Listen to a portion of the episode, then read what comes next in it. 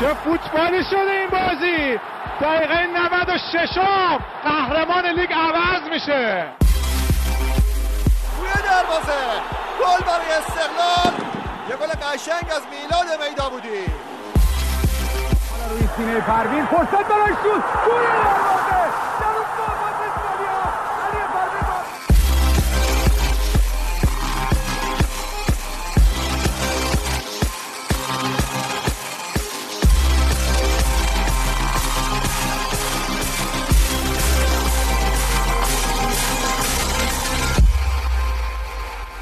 سلام با هجدهمین قسمت از پادکست کورنر ویژه برنامه جام جهانی در خدمتتون هستیم. مرحله یک چهارم نهایی تموم شده. یک روز فرصت داریم تا مرحله نیمه نهایی و بازی هایی که در این مرحله انجام میشه. فرصت رو غنیمت شمردیم. دعوت کردیم از جناب آقای نمازی عزیز نویسنده مترجم و روزنامه‌نگار خوب کشورمون که بیایم و راجع به جام جهانی عملکرد تیم ها و به خصوص عملکرد تیم ما در این جام باشون صحبت کنیم. سلام نمازی خیلی خوش اومدید به نام آفریدگار مهربان سلام به شما تمام مخاطبین خوب شنوتو در خدمتتون هستم. خیلی ممنون از اینکه دعوت ما رو قبول کردید. می‌دونم سرتونم خیلی شلوغ بوده ولی خب خواستیم حتما توی این فاصله که داریم تا شروع مرحله نیمه نهایی حتما از نظرات شما استفاده بکنیم. جام جهانی 2018 که برگزار شد خب خیلیا با شروع جام جهانی مدعی کسب جام هستن رو برزیل معرفی می‌کردن. خدمت شما از شبکه آرژانتین معرفی می‌کردن به خصوص آلمان معرفی می‌کردن. ولی امسال تو جام جهانی اتفاقی افتاد که یکی یکی میشه گفت گلای جام جهانی پرپر شدن. نظر شما راجع به قسمت چیه؟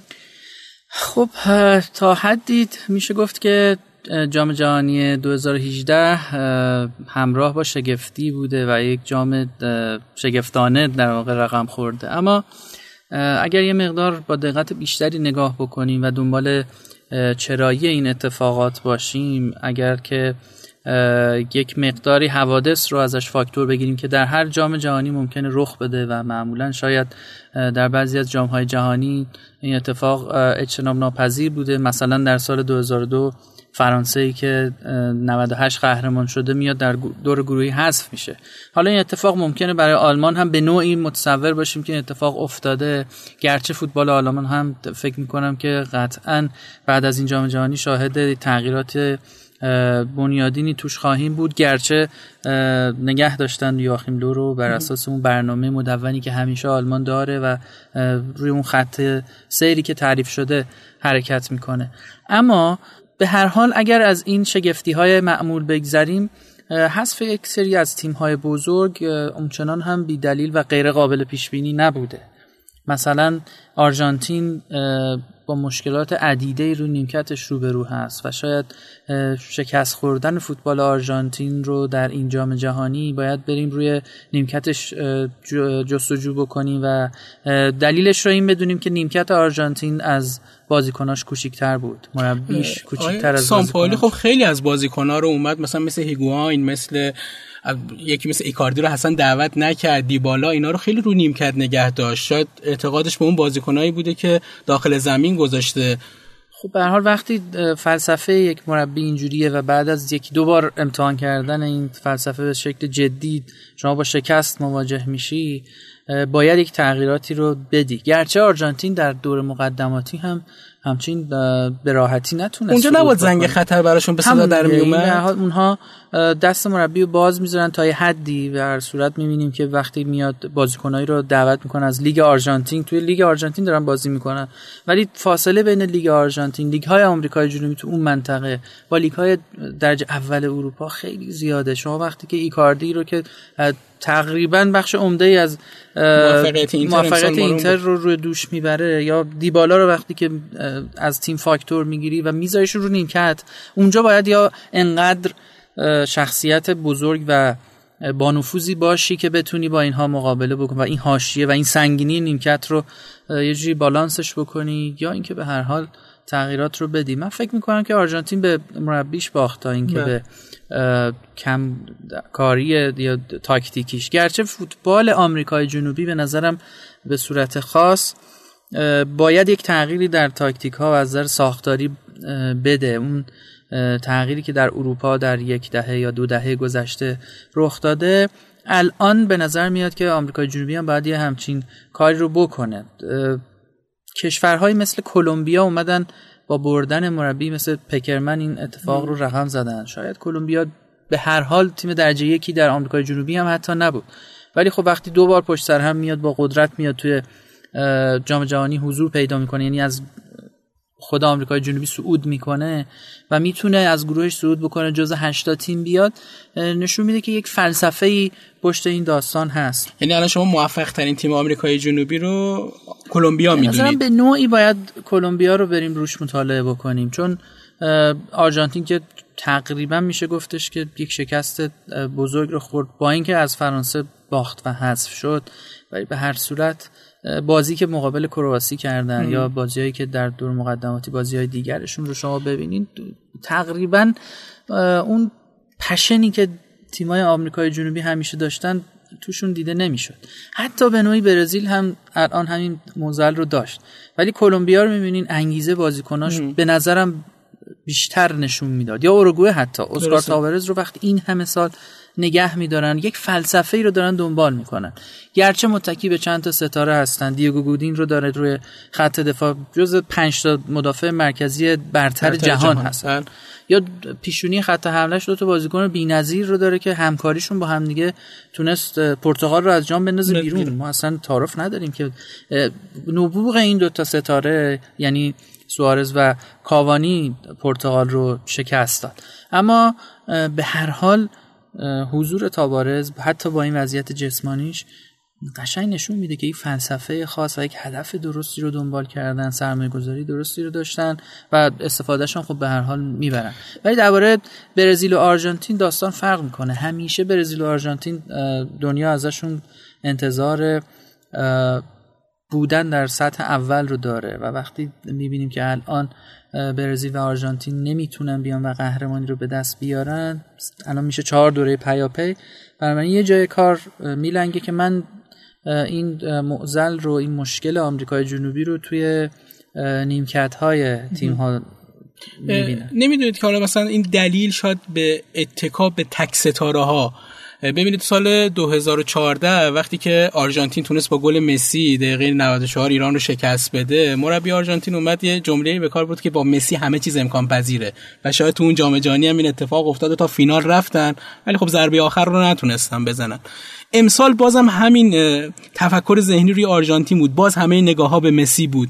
توی برزیل با اینکه بازیکنهای خیلی خوبی بودن باز هم همه فشارها همه اخبار همه توجه به نیمار بود. و شاید عدم کارایی این بازیکنها در یک بازی باعث می‌شد که اون تیم نتونه نتیجه بگیره.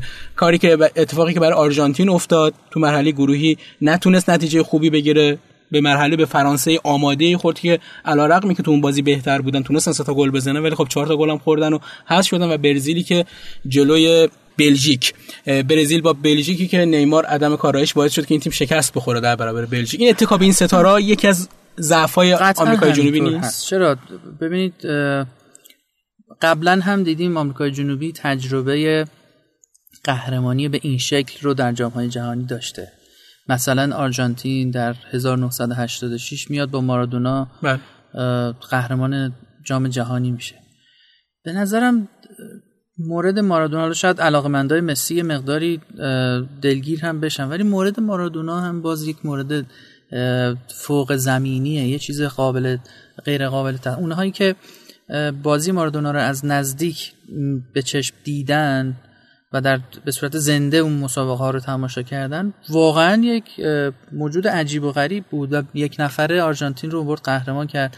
ولی با همه این حرف ها اون آرژانتین در 1986 به نظر من یک مربی بزرگی به نام کارلوس بیلاردو داشت که حداقل مدیریت تیمش رو بلد بود. حداقل یک دست کردن تیم و شکل دادن هسته مرکزی تیم با مرکزیت مارادونا رو خوب می‌دونست. ولی الان ما می‌بینیم در تیم های آمریکای جنوبی این مسئله وجود نداره.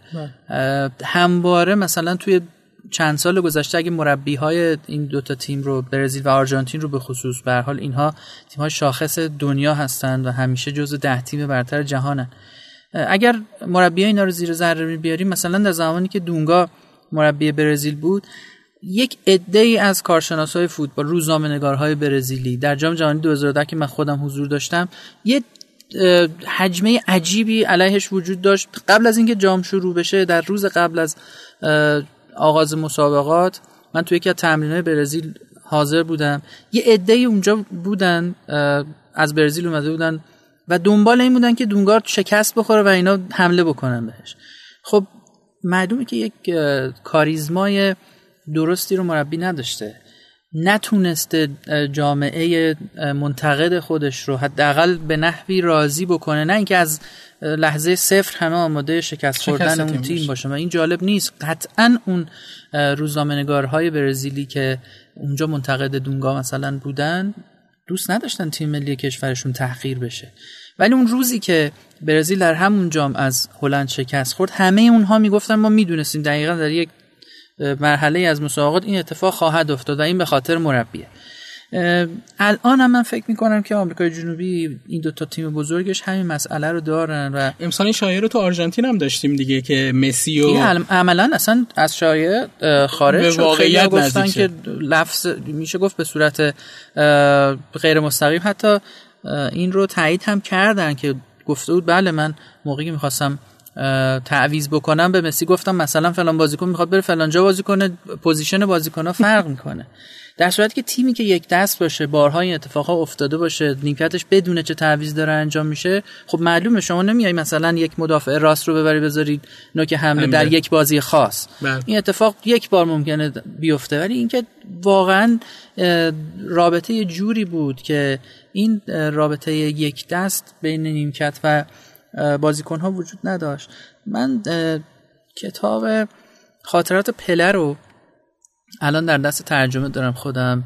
عنوان این کتاب هست چرا فوتبال مهم است. پله اومده چند تا جام جهانی رو به صورت مقطعی در زندگیش که خودش نقش داشته در اون جام های جهانی از خاطراتش گفته. یکی از اون جام جهانی ها 1970 مکزیکه. تیم رویایی داشته اون موقع برزیل. ولی قبل از اون جام جهانی یک سال قبل از اون جام جهانی مربی برزیل اخراج میشه با همه اون ستاره ها و ماریو زاگالو میاد میشه سرمربی برزیل. جالبه برام که پله خودش میگه که هنری که زاگالو داشت این بود که هسته مرکزی تیم رو که مربی قبلی بر اساس یه تعداد نفرات شکل داده بود اون هسته مرکزی رو حفظ کرد. ولی خوب بلد بود که با ستاره ها چطور رفتار بکنه. و همین رفتار با ستاره ها وجود آوردن یه جوی که رفاقت در تیم حرف اول رو می‌زد و یک دست شد اون تیم موفق شد بیاد و کار رو به جای برسونه که برزیل قهرمان ولی در این چیز حرفش رو می‌تونست به کرسی برسونه دیگه. یعنی اونجوری نبودی که بیاد بگه پله هرچی گفت آقای پله هرچی شما هرگز گفتین. همچین چیزی نبوده. یعنی اون موقع علیرغم اینکه برزیل فوق ستاره به نام پله داشته ولی عده ستاره دیگه هم داشت. مثل همین تیم. الان به هر صورت ما یه آدمی این همه ستاره برزیل داره. توی بهترین باشگاه های جهان کوتینیو دارن بازی می‌کنن. دفاع تییاگو سیلوا یعنی کم مهرایی نیست. مارسلو که سه دوره قهرمانی جام باشگاه اروپا جام لیگ قهرمانان اروپا رو به دست آورده. نمی‌تونیم بگیم که فقط تمام تمرکز تیم و همه چشم امیدشون به یک نفر بوده که اون کار رو در بیاره گرچه ستاره ها همیشه می‌تونن در لحظه های خیلی خاص به داد تیم هاشون برسن. ولی اینطور نیست که همه بار دوش تیم رو رو دوش یک نفر شما بیارید بذارید و این کار یک بار ممکنه در در چند دوره جام جهانی رخ بده. خود کارلوس بیلاردو میگفتش که گفتم در 1986 شما توپو به مارادونا بدون خوش می‌دونه چیکار می‌کنه. این یک تنز توش نهفته هست ممکنه اینطور باشه ولی به هر حال تیم هم باید یه شکلی بازی بکنه که بتونه به اونجا برسه که شما توپ رو به اون آدم بدید و بره گل بزنه و براتون کار رو در بیاره. این جام جهانی نشون داد که دیگه دوری ستاره ها تموم شده. یعنی الان به خصوص با چهار تا تیمی که توی نیمه نهایی داریم می‌بینیم تیم هستن. تیم های یک دست جوون تیمایی که به قول معروف شاید از دوران تیم ملی امید و نوجوانان و جوانان اینا با هم بودن مثل انگلیس مثل بلژیک خود کرواسی که این بازیکن‌ها رو داره. دیگه میگیم شاید داره خط بطلانی می‌کشه رو ستاره ها به نظرم اینطوری. این شاید یه مقداری با اون شکل زیبای فوتبال که ما دوستش داریم همیشه فوتبال رو به شکلی نگاه بکنیم که توش اتفاقات عجیبی توسط تک ستاره ها رقم می‌خوره. خب این قشنگش می‌کنه. دنبال ابرقهرمان هستیم. همیشه همینطوره. فوتبال یک ورزشیه که وقتی دو تا تیم در برابر هم قرار می‌گیرن شما هیچ وقت نمی‌تونی از پیش حدس بزنی که فلان تیم قطعا برنده مسابقه خواهد بود. درست. هیچ کس فکر نمی‌کرد یونان یه روزی بیاد با یک روش بازی عجیب و غریب که شاید خیلی هم تماشاگر پسند نبود قهرمان اروپا بشه در حضور اون همه تیم خوب. ولی خب این جالب بودن فوتبال قشنگ بودنش لذت بخش بودنش به همینه. اما الان قطعا این اتفاقی که شما میفرمایید داره میفته یعنی اون تیم هایی که تیم ترن ساختار بهتری دارن و بازیکن هاشون برای مدت هاست که در کنار هم دارن بازی می‌کنن. و شاید هم مثلا درباره بلژیک بیشتر من معتقدم که شاید در هر حتی قرنی این اتفاق یک بار رخ بده که این همه بازیکن با استعداد در یک زمان در یک مکان در کنار هم قرار بگیرن. قرار بگیرن. چون به بلژیک اشاره کردی من یه بریده ای از یک مجله ای رو دیدم. خیلی الان تو اینستاگرام این برانور این عکسه داره هی بازنش میشه. که تمام این بازیکنهای بلژیک رو از فکر می‌کنم 10 تا یا 15 تا بازیکن عکساشون تو اون مجله چاپ شده و دو سه خط درباره هر کدومشون نوشته شده. از اون 15 نفر 10 نفرشون الان تو این تیم بلژیک هستن. سرآمدشون مثلا ادن هازارد بعد نمی‌دونم لوکاکو. اینا همه اون موقع بچه های ده ساله نه ساله هشت ساله بودن. و از اونجا روی اینها کار شده. از اون زمان حالا اینا خوشانسی بلژیک این بوده که اینا همشون در کنار هم قرار گرفتن. همشون هم اصالتشون بلژیکی نیست. خیلیاشون مهاجر هستن مال کشورهای دیگه. ولی به هر صورت یک ساختاری اومده اینها رو در کنار هم قرار داده. دنبال کرده. سالها اومده روشون کار کرده. سرمایه گذاری کرده. انقدر فضا خوب بوده که اینا تو تیم های خوب دنیا دارن بازی می‌کنن و الان در حال یک تیم واقعی هن. این همه ستاره در کنار هم بازی کردنشون خیلی سخته. ولی وقتی که شما یک سیستمی داشته باشی که بتونه اینها رو در کنار هم نگه داره علیرغم اینکه اینها بازیکنهای بزرگی در تیم‌های باشگاهی خودشون هستن روح تیمیشون بزرگتر از ستاره هاست. شما درسته که ستاره های خوبی توی بلژیک هستن ولی هیچ کدومشون شاید یک ابر ستاره فوق ستاره جهانی هنوز نیستن. درست. ولی به شکلی میان که واقعا الان اندن هازارد می‌بینید تو این بازی با برزیل خیلی عالی بازی کرد. بارها دفاع راست برزیل رو دور زد یک بار دو بار سه چه می‌کنم پنج بار تو این بازی تکرار شد و هر بار دفاع برزیل دور موفقش از کل بازیکنهای برزیل بیشتر بوده. یا مثلا یه مهاجم تنومند فیزیکی کاملا اصلا یه چیزی شما به عنوان نمی‌تونم بگم یک صد بزرگ داری مثل لوکاکو. بعد تو گلی که پاس داد به دیبروینه گل دوم بلژیک اگه برید ببینید تکنیکش از برزیل ها هم بالاتر بود. حرکت دو بدنش به سمتی می‌رفت که دو تا بازیکن محو کرد. واقعا با بدنش محو کرد. خب اینها نشون میدی که سالها اینا با هم دیگه بازی کردن در کنار هم کار کردن همدیگه رو می‌شناسن پیدا می‌کنن. و شاید درباره حالا انگلیس هم به شکل یه مقدار ضعیفتر این اتفاق به نظرم هست و به نوعی فرانسه هم همینطور. این تیم بودنه داره خودشو نشون میده و باعث قوتشون میشه. کم کم می‌خوام بریم سمت آسیا و کشور خودمون. حالا می‌خوام قبل از اینکه یه تنسیشنی بدم این وسطش. تنها تیمی که تونست جلوی بلژیک خیلی خوب بازی بکنه و بلژیک تا مرز هست شدن ببره ژاپن بود. و خب بهترین نتیجه رو از نظر تیم های آسیایی گرفت. درست از مرحله گروهیش با کارت زرد کمتر داشتن صعود کرد. ولی تو بازی یک هشتم نشون داد که بیدلیل نبوده حضور ژاپن تو این مرحله. راز موفقیت ژاپنی ها رو تو این جام جهانی چطور می‌بینید؟ من اگه بخوام در یک کلمه درباره ژاپن حرف بزنم می‌تونم بگم فقط نظم. و شاید پشت این کلمه یک توضیحات خیلی زیادی رو بشه داد. فوتبال ژاپن موفقیتش رو باید رفت فکر می‌کنم مثلا 20 سال 30 سال گذشته جستجو کرد. وقتی یه برنامه مدونی برای 20 سال آینده ژاپن میاد می‌نویسه از زمانی که می‌خواد میزبان جام جهانی بشه. اونا چهار سال قبل از جام جهانی 2002 برای اولین بار رفتن رسیدن به جام جهانی. خودشون گفتن این یک اتفاقیه که ما چهار سال زودتر بهش رسیدیم. ولی برنامه ریزیشون از سال 2002 کرده بودن که برای 2022 من فکر می‌کنم که ژاپن توی برنامه‌ای که فدراسیون فوتبالش داشت این بود که مثلا بیاد برای قهرمانی جهانی مثلا چهار تیم اول جام جهانی برنامه ریزی بکنه ساختار باشگاهاشون رو دیدن. بازیکناشون رفتنشون به کشورهای دیگه حضورشون در تیم های اروپایی و همه اینها رو بهش فکر کردن و براش برنامه ریزی کردن و پشتش واستادن الان اون اتفاقی که در فوتبال ژاپن افتاده به نظرم یه چیز خلق و سائه نیست. ما باید بریم به گذشته نگاه بکنیم و اونا با اون برنامهشون اومدن موفق هم شدن. درست میگین با بلژیک واقعا بلژیک رو آزار دادن. اگر یه مقداری زیاده خواهی شاید ژاپن نمی‌کرد که در اون لحظات آخر بازی دست از حمله کردن بر نداره و اون شورشون برای پیروز شدن در مسابقه اگر یه خورد منطقی تر رفتار می‌کردن قطعا شاید بازی به وقت اضافه اگر کشیده می‌شد یه اتفاقات دیگه ای رقم می‌خورد.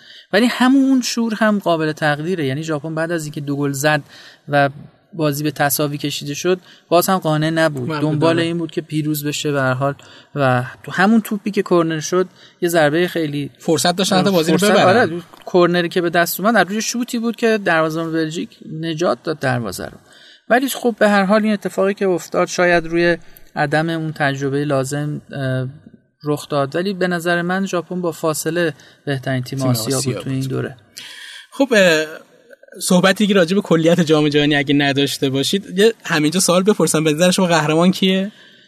من فکر می‌کنم بین این چهار تیم اگه خیلی بخوام سریع دربارش حرف بزنم از همه تیمتر من کرواسی و فرانسه رو می‌بینم که ساختار تیمیشون مبنی بر نظم خاصیه بلژیک بعد از اینها قرار داره با توجه به اینکه بلژیک از ستاره هاش خوب می‌تونه استفاده بکنه گرچه اینها سالها دارن با همدیگه بازی می‌کنن و می‌تونه شاید فینال زودرس الان بلژیک و فرانسه, فرانسه باشه. درست. انگلیس هم به هر حال داره ساختار خوبی رو برای خودش به وجود میاره و پیدا می‌کنه به نظر من بین فرانسه و بلژیک یه تیم می‌تونه قهرمان بشه. اگر یعنی اتفاقات برنده این دیدار برنده این دیدار. اگر اتفاقات عجیبی رقم نخوره و فوتبال مثلا فینال رو اگر نمی‌دونم انگلیس یا کرواسی بتونن هر کدومشون به فینال راه پیدا بکنن اتفاقات عجیب و غریب رقم نزنه و فوتبال بخواد فقط در واقع قهرمان رو بیاره و معرفی بکنه به نظرم بین فرانسه و بلژیک یه تیم قهرمان خواهد شد. باش ما یه نوای کوتاه بشنویم یه استراحت کوتاهی بکنیم برگردیم و دیگه راجع به تیم ملی ایران و اتفاقاتی که قبل و بعد از جام جهانی خیلی کوتاه صحبت کنیم. این نمازی می‌دونم من گرمم هست. قشنگ وقتشون هم گرفتیم. یه صحبت کوتاهی داشته باشیم و برنامه رو به پایان برسونیم. یه نوا رو بشنویم.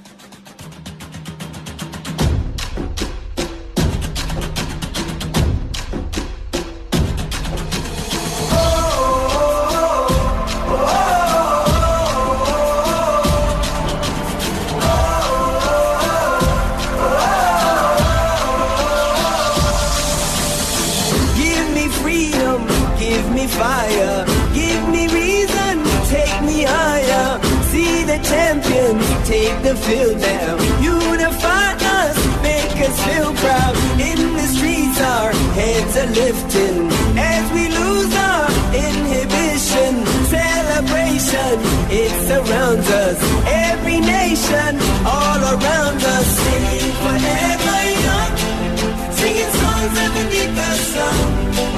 Let's rejoice in the beautiful game, and together at the end of the day, we all say, when I get older, I will be stronger. They'll call me freedom, just like a waving flag. Just like a wave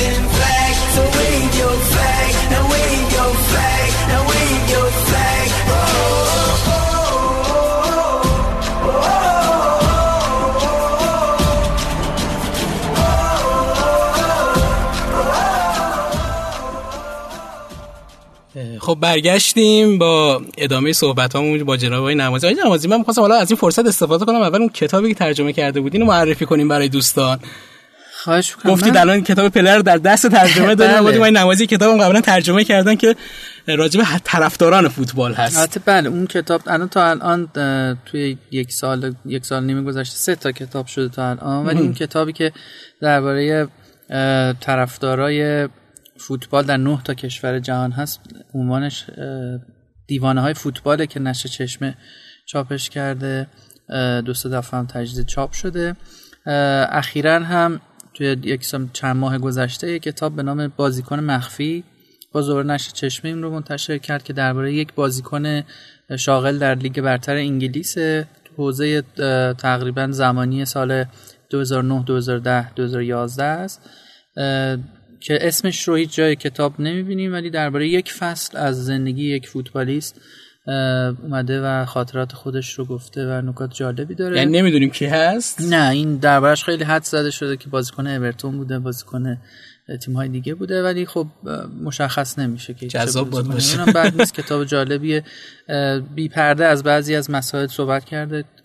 اون کتاب هم کتابیه که فکر می‌کنم ارزش خوندن داشته باشه. نشر چشم مسونه اونم. نشر چشم چاپ کرد. یه کتاب دیگه هم نشر گلگشت توی همین نمایشگاه امسال اردیبهشت ماه چاپ کرد به نام پسران بعد فوتبال که اون درباره یاقی های فوتبال هست. یه سری تکنگاری از یه سری بازیکن هایی که بیشتر یاقی بودن و زندگی بله پول کانتونا مارادونا جورج بست و خیلی بازیکن های دیگه که اون هم کتابیه که بیشتر مایه های فان داره و اومده رفته زندگی اون بازیکنایی که یاقی بودن بیشتر رو بررسی کرده. ولی تو این سه تا کتاب اون کتاب دیوانه های فوتبال با توجه اینکه رفته تو لایه های اجتماعی هوادارها در نه تا کشور کشورهای مختلفی هم هستن از حوزه اروپا و آمریکای جنوبی.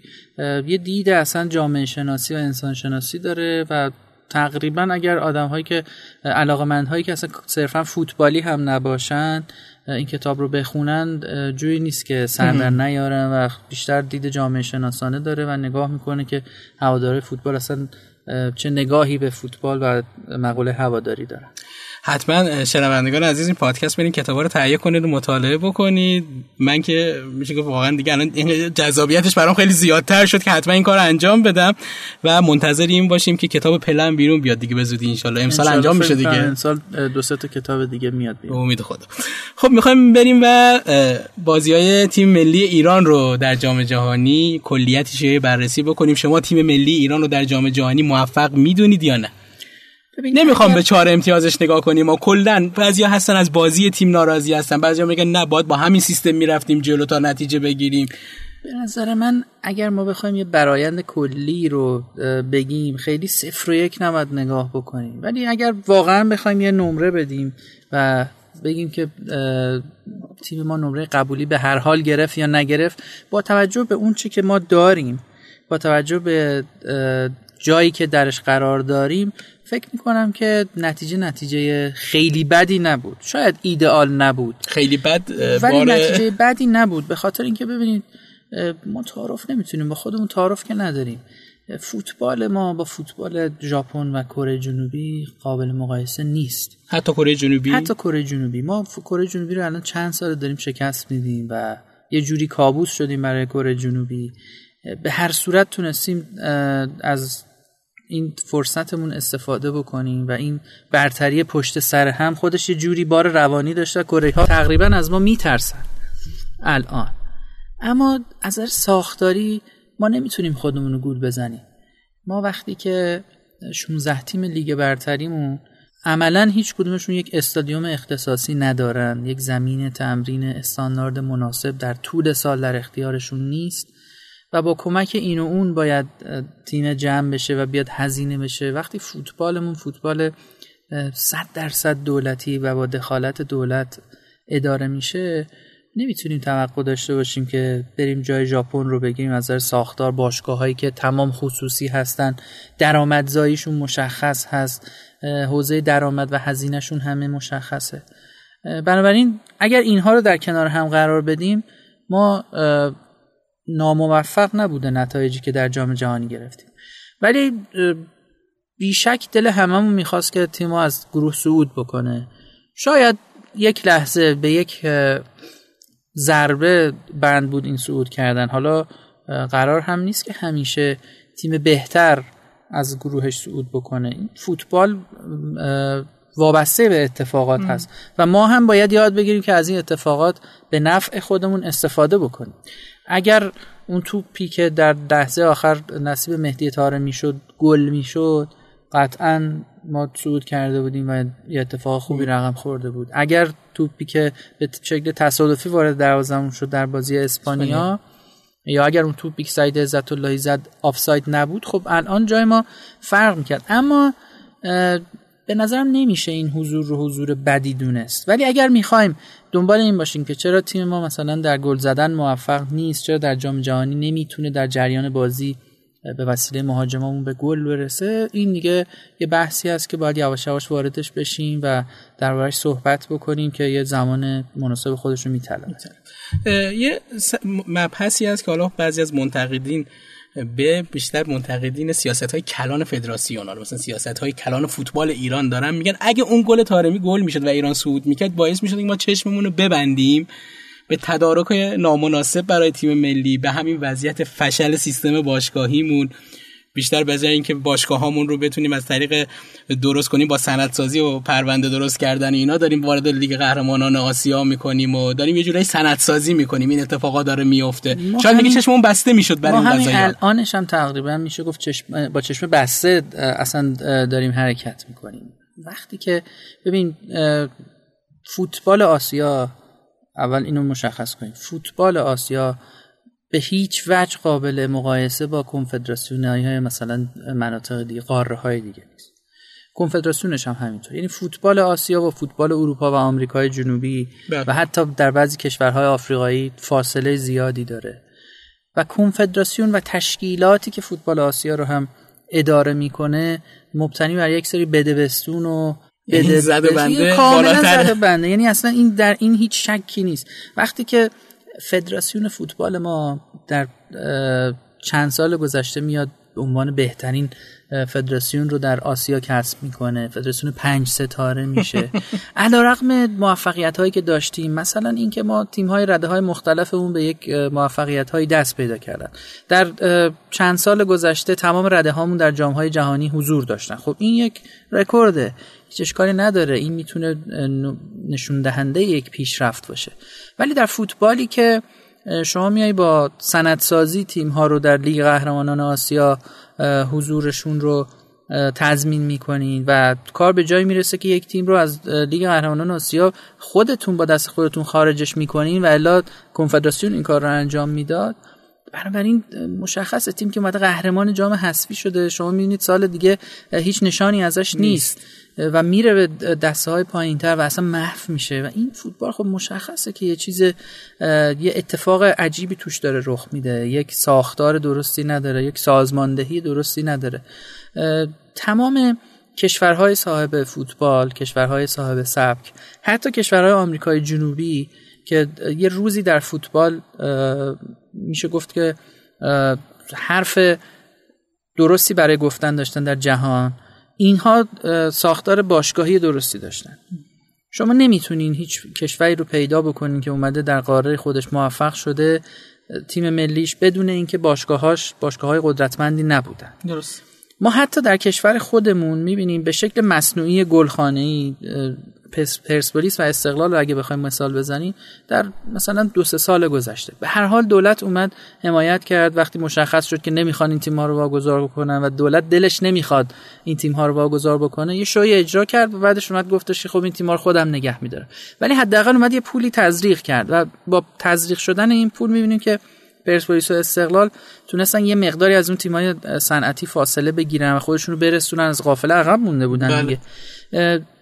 می‌بینیم که بزرگ شدن مجدد این تیم ها داغ شدن این رقابته کمک کرد به فضای تیم ملی. به چه شکل؟ وقتی تماشاگر داخلی ما لیگ رو با حرارت بیشتری دنبال کرد به خاطر اینکه پرسپولیس و استقلال رقابتشون خیلی شدید شد شده. به هر حال اثرش رو تیم ملی هم چشید. بازیکن هایی که توی تیم ملی توی این چهار سال گذشته اومدن و رفتن اگر ببینیم متوجه این مسئله میشیم. بنابراین باشگاه های قوی اومدن تیم ملی قوی رو درست کردن. ولی این مثل یک در واقع پوشوندن یک منظره زشت با یک پرده ای هست که شما روش نقاشی قشنگی رو کشیدی کپی رو مثلا از یک اثر خوب نقاشی یک هنرمند برجسته جهانی میایی نصب می‌کنی ولی پشت سرت مثلا یک بیابونه بی آب و علفی هست که آدم ها توش معلوم چطور دارن ادامه حیات میدن. ما یک جوری داریم به شکل اورژانسی فوتبالمون رو اداره می‌کنیم. تعارف نداریم. فوتبال باشگاهی ما تقریبا از هم گسیخته و بدون نظم داره اداره میشه. همین تیمای پرسپولیس استقلال ما تیمای آکادمیش تیمای نداریم دیگه. ما فوتبال پایه تقریبا نداریم. تیم های بزرگمون همشون حاضری خورند.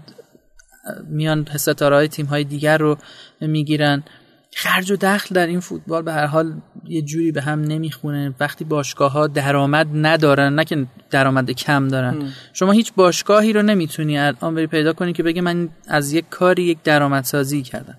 پرسپولیس و استقلال هم با وجود این اسپانسرایی که دارن و ظاهرا میگن که مردم اومدن کمک کردن تو این سیستم های نمی‌دونم پیامکی و اینها اینها هم پشتش داستان ها و زدبند هایی هست که ببینی عددها عددهای خیلی بزرگیه. ولی اونچه که به تیم رسیده و به باشگاه رسیده قطعا تراز باشگاه ها رو منفی می‌کنه و فوتبالی که خرج و دخلش با هم نخونه قطعا توش فساد وجود داره و دچار مشکل میشه. بعدا ما میام میریم سند سازی می‌کنیم میگیم باشگاه ما اگر سود نداشتن حداقل ضررم نکردن. بعد میایم سندا رو به کنفدراسیون فوتبال آسیا ارائه میدیم. اونم میگه که آقا من نمی‌دونم اگه از سالهای بعد تیماتون بدهی داشته باشن نمی‌ذارم بیان هر سال این تهدیده هست و هر سال ما میایم میگه آقا اینا مثلا بدهی مالیاتی دارن اینجوریان اونجوریان بدهی مالیاتی رو با یک نامه دستوری مسکوتش می‌کنیم و مثلا یه تیم با 50 میلیارد بدهی میاد میره حضور پیدا می‌کنه تو لیگ قهرمانان آسیا و به هر حال این بار کج رو همینجوری ما داریم می‌کشیم. اگر ما یه جایی باید بالاخره تکلیف خودمون معلوم کنیم. اگر فوتبال تیم ملیمون رو با توجه به این شرایطی که توضیح دادیم بخوایم نتایجش رو بررسی بکنیم اتفاقا نتیجه بدی نگرفته. ولی در جای خودش و فوتبال خودمون و اون استعدادها و اون چی که ما از نیروی انسانی داریم پشت سر هم می‌ذاریم و اینا رو کنار هم قرار میدیم می‌بینیم که نه ما توقعمون توقع زیادی نیست. ما باید قهرمان آسیا می‌شدیم در سالهای گذشته الان بیش از چهل ساله که نشدیم و برای قهرمان شدن در آسیا استرس داریم دچار مشکل میشیم هر دفعه به صدی برخورد می‌کنیم و نمی‌تونیم ازش رد بشیم. بنابراین ما تو خود آسیا هم هنوز مسئله داریم. حالا دیگه در جهان جهان که بماند. من یه مطلبی از شما خونده بودم به نام کاپیتالاسیون در فوتبال ایران. فکر کنم به دوره زمانی برمیگشت که آقای کیروش چند تا بازیکن پرسپولیس از اردو اخراج کرده بود. به واسطه اینکه آقای برانکو گفته بود که من این بازیکن‌ها رو می‌خوام بالاخره لیگ دارم و لیگ قهرمانان آسیا هست و اینا. شاید اونجا اون آغاز اختلافات علنی آقای کیروش و برانکو بود. ما بعد از جام جهانی خب مردم دوباره اومدن پشت سر کیروش قرار گرفتن با توجه به نتایجی که گرفته بود و مردم راضی کرده بود. ممتا بلا فاصله بعد از بازی آخر که ما دیگه دم پروازشون بود که مسابقه که انجام دادن باهاش شروع کرد به تاختن با آقای برانکو. و شاید میگم اون زمینه سازی که اتفاق افتاده بود که مردم می‌گفتن خب دیگه همه چیز خوبه الان دیگه اتفاقات خوب می‌خواد برای فوتبال ما بیفته. شاید با اون مصاحبه دوباره اون ساختمونه ریخت. اون آوا صدای شنیدن اون ریختن اون آوار رو ما شنیدیم. به نظرت این کجا می‌کشه این قضیه؟ آیه کیروش میمونه؟ آیه برانکو چه برخوردی داره؟ که نقش فدراسیون چیه این وسط؟ من فکر می‌کنم که مقصر اصلی این اتفاقات اتفاقا خود فدراسیونه. یعنی ما وقتی ساختار قوی مدیریتی قاطع نداشته باشیم مربیمون اجازه پیدا می‌کنه بیاد پای پرواز تیم ملی در وقتی که مردم دارن شادی می‌کنن از اون اتفاقاتی که رقم خورده به هر حال مردم شاد بودن, شاد بودن بله. ما هدفمون این بود از گروه صعود کنیم ولی نکردیم. ولی به هر حال پرتغال رو متوقف کردیم. مقابل اسپانیا یک بازی آبرومندانه انجام دادیم. بنابراین مردم شاد بودن. وقتی این حرف میاد زده میشه و ما هیچ برخوردی نمی کنیم و اجازه میدیم که اصلا این حرف ها زده بشه این برخورد به چه صورت طرف... بود آقای نمازی یعنی چجوری می‌تونسته فدراسیون برخورد بکنه که نکرده؟ وقتی که اون آدمه بزرگتر از فدراسیون فوتبال میشه و ابزاری که در اختیارشه یه قراردادی دستش هست که هر لحظه ای بخواد بذاره و بره و هر لحظه ای بخواد ما رو یه وشکون بگیره دردمون بیاد و بگیم آقا همه ساکت باشن که ما تیم ملی داریم و تیم ملیمون باید بره مثلا توی مسابقات شرکت بکنه. بنابراین اون هم از این ابزار استفاده می‌کنه. من اتفاقا اتفاقا علا رقم اینکه انتقادات فراوانی دارم به هر دو تا این مربی ها هم آقای کیروش هم آقای برانکو ولی تقصیر اونها رو در این بین کمتر از تقصیر فدراسیون می‌دونن. برای اینکه بیکفایتی مدیران ما به شخص اشاره نمی کنم و اصلا کاری به اشخاص نداریم. سیستم مدیریتی ما طوری هست که اجازه میدیم سوء استفاده ازمون بشه. به خاطر اینکه خودمون جایگاهمون جایگاهی نیست که باید باشیم. شاید برای اون جایگاه کوچیکیم. شاید بزرگ نمایی هایی کردیم پشت سر نتایج مقطعی قایم شدیم. سیستم گلخانه ای که فوتبال ما داره ما تعارف نمی‌تونیم داشته باشیم. پرسپولیس و استقلال ما که چشم و چراغ فوتبال باشگاهی ما هستن چشمشون به دهان چشمشون به دست دولت, دولت. اگر دولت جلوی این پول رو بگیره پرسپولیس و استقلال قطعا شما می‌بینید که تا یک فصل به مشکلات خیلی زیادی برخورد خواهند کرد. اما اینکه خوردن چند بار ردی 12 حتما همینطوره. یعنی ما دیدیم تیم های صنعتی وقتی که انقدر اومدن پول خرج کردن که پرسپولیس استقلال دیگه واموندن که ما نمی‌تونیم پول پرداخت بکنیم به این ستاره هامون تیم های صنعتی رفتن بالا چند فصل پشت سر هم قهرمان شدن پرسپولیس استقلال دستشون به بالا جدول نرسید. وقتی ما فوتبالمون این شکلی میشه بنابراین سیستم گلخانه ای داریم. با سیستم گلخانه ای هم همین اتفاق میفته. مربی میاریم بهش میگیم هدف ما رفتن به جام جهانی هست و ما هزینهش رو هم می‌پردازیم. برای اینکه می‌دونیم با رفتن به جام جهانی مردممون خوشحال خواهند شد. خب اگر هدفمون اینجوریه بعد تکلیف رو معلوم کنیم. دیگه دنبال فدراسیون چند ستاره و نمی‌دونم باشگاه های با درآمد و اینها. با واقعیت ها رو باشیم گولزنک هست و دلخوش کنک های مقطعی اما از اون طرف ما خودمون من گفتم ما خودمون اجازه میدیم. این دوتا مربی علیرغم احترامی که باش براشون قائل هستم خیلی خوب تونستن خودشونو با ایران وفق بدن و اونا یه جورایی ایرانی تر از خود ما شدن. یعنی فضا رو درک کردن دیدن کجا می‌تونن فشار رو زیاد بکنن کجا می‌تونن امتیاز بگیرن. هر بار که این اتفاقات افتاد توی این دعواها ما مجبور شدیم به خاطر اینکه یکیشون رو ساکت کنیم امتیازات بیشتری بدیم به اون یکی بگیم آقا تو سکوت بکن ما عوضش برات این کار رو می‌کنیم. و این خب ضعف ما رو میرسونه. ما در برابر دو نفر که دارن بیگانن برای ما در واقع به شکل مستشار کار می‌کنن. پول بیت المال رو هر دوشون دارن می‌گیرن. پرسپولیس پول دولت داره ارتزاق می‌کنه. تیم ملی هم که فدراسیون فوتبال و وزارت ورزش هست تیم ملی کشور هست. پول مردم رو داریم میدیم به دو تا مربی. اون دوتا میان به ما توهین می‌کنن. یعنی دارن به ما توهین می‌کنن. به شخصیت ما توهین می‌کنن. هر چی می‌خوان نثار همدیگه می‌کنن. بعدم میرن. بدون اینکه آیدی گیر ما بیاد. هر دو قابل احترامن هر دو منشأ تغییرات مثبت در فوتبال ایران بودن. اعتقاد دارید که حتما همینطوره. یعنی من میشه با فکت های خیلی زیادی این رو اوبرد و دربارهش صحبت کرد. هم درباره پرسپولیس هم درباره تیم ملی. شما پرسپولیس سه سال پیش رو ببینید با پرسپولیس امروز واقعا از نظر تاکتیکی و شکل تیمی ساختار تیمی قابل مقایسه نیست. به هر حال با این فشاری که برانکو اوورد هوادارها اووردن یه پولی اومد تزریق شد یه استادیومی برای تمرین این تیم هم برای استقلال هم همین. بله. در اختیارشون قرار گرفت و یک ساختار تیمی باشگاهی ایجاد شد. به هر حال یک باشگاه فوتبال منظم. حالا نمی‌تونیم بگیم درجه یک اروپایی ولی به هر حال پرسپولیس الان یک حداقل هایی رو از ساختاری داره. تیم ملی هم همینطور. تیم ملی رو هم شما نمی‌تونید خدماتی که کارلوس کیروش به تیم ملی ما داده رو ازش صرف نظر بکنیم. ما تقریبا یک یا دو نسل رو کارلوس کیروش از تیم ملی ما عوض کرد. وقتی اومد تیم ملی رو تحویل گرفت زمان بعد از علی دایی و افشین قطبی تقریبا بیشتر اون ستاره ها رفتن کنار بازیکنهای جدید اومدن بازیکنهای نسل جوون اومدن. زمانی که وحید امیری در جام ملت‌های آسیای گذشته حضور داشت بازی خیلی خوبی رو کرد. یک بازیکنی از تیم نفت بود یا مرتضی پورعلی گنجی بله. یا همین بیرامندی که الان در تیم ملی حضور داره. اینا یه زمانی بازیکنهایی بودن که در تیم‌های معمولی ما بازی می‌کردن. خب کیروش اومد به این جوانها اعتماد کرد روشون کار کرد و قطعا خدمات خوبی رو انجام داد برای فوتبال ما. ولی هزینه هایی رو هم که برای فوتبال ما داشت ما باید در نظر بگیریم و دو دو تا چهار تا بکنیم. تکلیفمون رو معلوم بکنیم یک جایی باید بالاخره ما سنبه پرزورمون رو به کار ببریم و اجازه ندیم که اینطور دو نفر که این دو, دو تا چهار تا رو فدراسیون باید انجام بده دیگه. مدیریت باید انجام بده فدراسیون باید انجام بده. به نظرم این دفعه برای قراردادی که با کارلوس کیروش می‌خوایم ببندیم باید حواسمون رو جمع بکنیم و شما اعتقاد کار... به این دارید که باید ادامه بدیم با کارلوس کیروش؟ من فکر می‌کنم حضورش الان تا جام ملت‌های آسیا حداقل به نفع فوتبال ما خواهد بود. چون چون تغییر چون پرسپولیس تو لیگ قهرمانان آسیا بازی داره. جام ملت‌های آسیان که آقای کیروش می‌خواد آماده بشه من احساس می‌کنم اصطکاکه بیشتر میشه در طول و هر دو تا تیم ضرر باید می‌کنن. مدیریت بکنیم. ما اگر مدیریت درست انجام بدیم به هر حال تعامل بکنن دو تا مربی با هم دیگه و اینها رو بشونیمشون سر میز بتونن مسائلشون رو با هم دیگه حل بکنن که لاینحل نیست.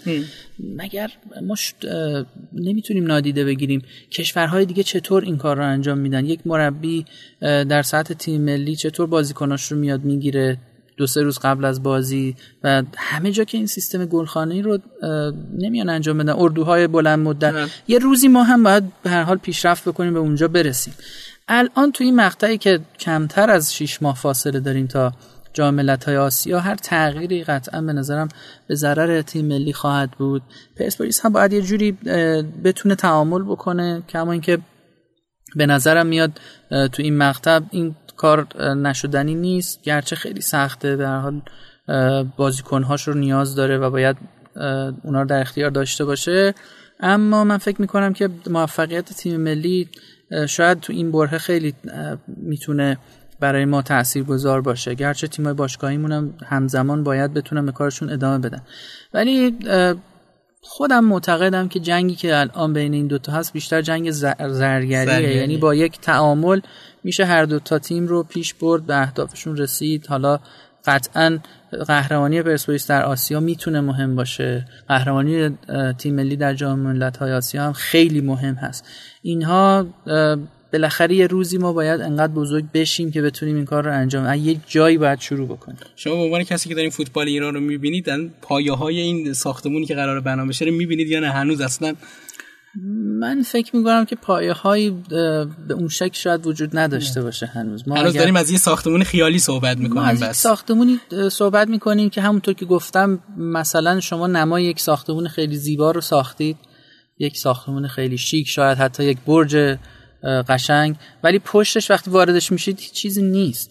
ما تعارف نمی‌تونیم داشته باشیم. ما باید کلاهمون رو قاضی بکنیم از یک جایی بیایم و یک برنامه مدون مثلا سه دهه‌ای داشته باشیم. و بدون توجه به نام اشخاص یعنی این یک سیستم باید این کار رو بکنه. به اینکه چه دولتی سر کار هست چه طیفی سر کار هست کدوم وزارت ورزش کدوم وزیر داره کار می‌کنه. در کمیته المپیک ما چه شخصی هست؟ فدراسیون فوتبالمون رئیسش کیه؟ ما باید یک سیستم داشته باشیم یک برنامه روی کاغذ. چند صد صفحه هست مثلا چند هزار صفحه هست. هر کیو میاریم ژاپن کرد دیگه. همونطوره. دقیقا من به ژاپن می‌خواستم اشاره بکنم. اگر حداقل از ژاپنی که تو قاره خودمون الگو بگیریم. بیایم بگیم تا سی سال آینده ما می‌خوایم این کارها رو بکنیم. یه از یک شروع بکنیم تا به مثلا هزار برسیم. پله پله بریم جلو. هر کی اومد به عنوان شخص باید این برنامه رو اجرا بکنه. این برنامه رو فقط می‌تونه در صورتی تغییر بده که بهترش بکنه. نه اینکه برنامه رو بذاره کنار و یک برنامه دیگه سلیقه‌ای بیاره یه مقطعی هم موفق باشه و بعد دوباره برگردیم. از نقطه اول بخوایم شروع کنیم. در این صورت به هیچ جا نخواهیم رسید. بله همچنین نماز فرمودن برنامه‌ریزی حلقه مفقودی سیستم کلا کلان کشورمون هم هست. حالا فوتبال ما بی بهره نیست از این قضیه. بهره ای هم البته باید ببره از این. خیلی ممنون آقای نمازی. دیگه نمی‌خوایم بیشتر از این مزاحمتون بشیم. ما از آقای نمازی قول گرفتیم در جریان لیگ هم که لیگ 19 هم هست که شروع میشه. انشالله بتونیم استفاده کنیم و صحبتاشون حتما توی پادکست کورنر بهره ببریم. ما این قول گرفتیم دیگه آقای نمازی. به شرط حیات ایشالله امیدوارم که در خدمتون باشم. صحبت هایی که می‌کنیم مسمر ثمر واقع بشه و شنونده ها به حال بپذیرن. خیلی ممنون از شما. دوستان عزیز می‌تونید ما رو در کانال کورنر در پلتفرم صوتی شنوتو دنبال کنید. برای ما پیام بذارید. پیام های شما برای ما راه رو مشخص می‌کنه که برنامه رو به چه شکل اجرا کنیم. اگه براتونم در پلتفرم سخت بود از طریق اینستاگرام شنوتو می‌تونید پیام برای ما بذارید. آقای نمازی اگه صحبت آخری است در خدمتتون هستیم. خواهش می‌کنم. امیدوارم که همه ما از فوتبال بتونیم لذت ببریم و زیبایی هاش و فوتبال رو علاوه بر اینکه ظاهرش رو نگاه می‌کنیم به جزئیاتش هم دقت بکنیم که در واقع اون تحولاتی که درش رخ میده رو بتونیم بهتر ببینیم. انشالله حتما همینطوره. خیلی ممنون دوستان. شما رو تا برنامه بعدیمون که بعد از بازی های نیمه نهایی هست و به بررسی اون بازی ها می‌پردازیم. به خدای بزرگ میسپاریم. خدا نگهدارتون. شنوتو سرویس اشتراک گذاری فایل های صوتی www.shenoto.com